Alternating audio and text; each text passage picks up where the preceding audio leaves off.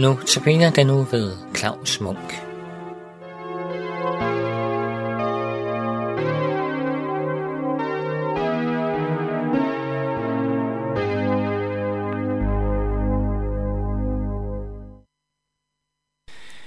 I denne uges Nota Bene-andagt ønsker jeg at komme ind på nogle af de steder i Bibelen, som har været mig til særlig hjælp i en svær tid.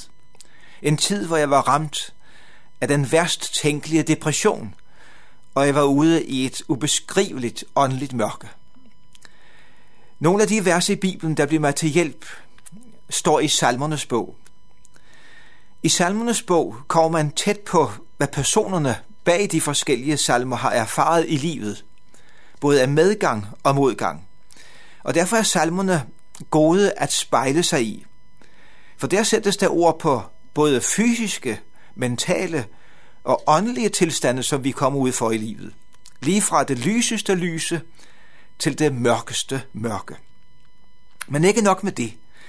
Salmerne åbner også for et helt nyt livsperspektiv. Og det gør de ikke mindst i form af stærke vidnesbyrd om, hvordan Gud greb ind til frelse. Så blev lovsangen født. En ny fremtid åbnede sig. Dermed har salmisterne noget livsvigtigt at fortælle videre til os alle. Til hjælp og trøst og opmuntring for os. Ja, ligefrem noget, der kan give os et evigt håb. I denne første Nota Bene-andagt vil jeg komme ind på, hvordan et vers i salme fireogtredive er blevet mig til særlig hjælp.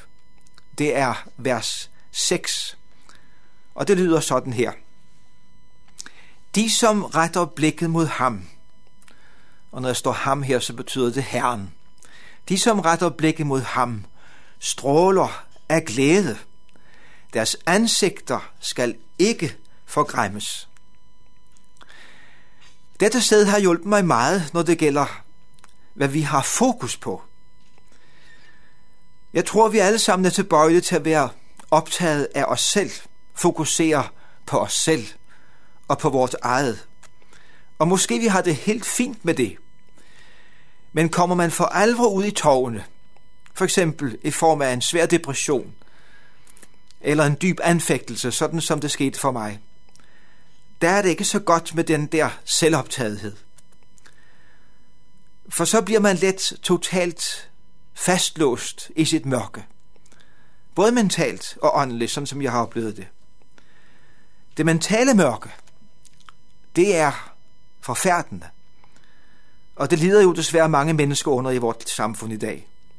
Men det åndelige mørke, det er dog meget værre. Kan i hvert fald være det. At opleve, sådan som jeg gjorde det, at være forkastet af Gud. Ja, at blive dømt til evig fortabelse. Sådan kom det til at stå for mig. Det er rædselsfuldt. Der er ikke ord for det.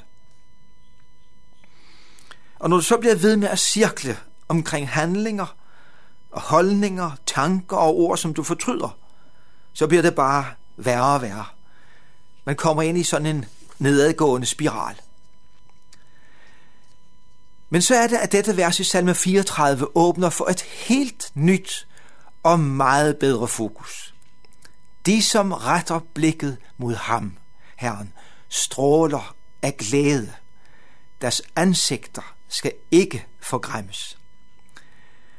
Der har jeg oplevet usigeligt befriende det her vers.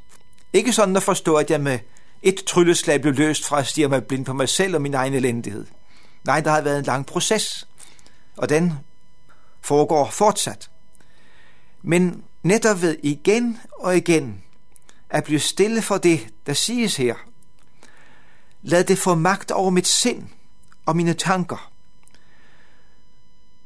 Så er mit fokus lige så stille blevet rettet mere og mere væk fra mig selv og hen på Herren. Jeg har helt konkret måtte følge visdommen i dette vers, ved netop at lade tanker og sind blive fyldt med Bibelens tale om Gud, om Herren, om Jesus. Og her har min kære hustru været mig til stor hjælp. Hun satte gule post-it-sedler op rundt omkring i huset. Blandt andet i køkkenet i det hjørne, hvor vi har mikrobølgeovnen stående, der satte hun en seddel op med teksten Han, og det er Jesus, det går på, og med streg under han. Han har gjort alting vel. Og sedlen hænger derfor stadig. Det er et ord fra Markus evangeliet kapitel syv. Han har gjort alting vel. Det gælder om Jesus. Og bliv optaget af det. Bliv stille for det. Fokuser på det. Det er altså lægedom for et såret sind og en anfægtet sjæl. Det kan jeg selv bevidne. Der sker noget med os efterhånden, som vi får vores fokus væk fra os selv og hen på Jesus. Vi begynder at opleve i hvert fald noget af det, som verset også sagde her, at vi stråler af glæde. Og det lyder selvfølgelig meget mærkeligt, men ud fra Nytestamentet bliver det klart, hvorfor det er sådan. For der står der jo et sted så dejligt om Jesus. Ja, han siger det selv. Jeg er verdens lys. Den, der følger mig, skal aldrig vandre i mørket, men have livets lys. I ved fra livet i almindelighed, at det, vi retter vores blik imod, det præger os. Sidder vi for eksempel og ser på noget grimt igen og igen i lang tid, så fyldes vi af dette grimme. Drømmer måske om det om natten. Og sådan er det også på det åndelige område. Synker vi hen i optagethed af vores egen personer, vores nederlag og dumhed og afsporinger, ja, vores synd, så går vi ned med flaget. Vi fyldes af mørke og håbløshed.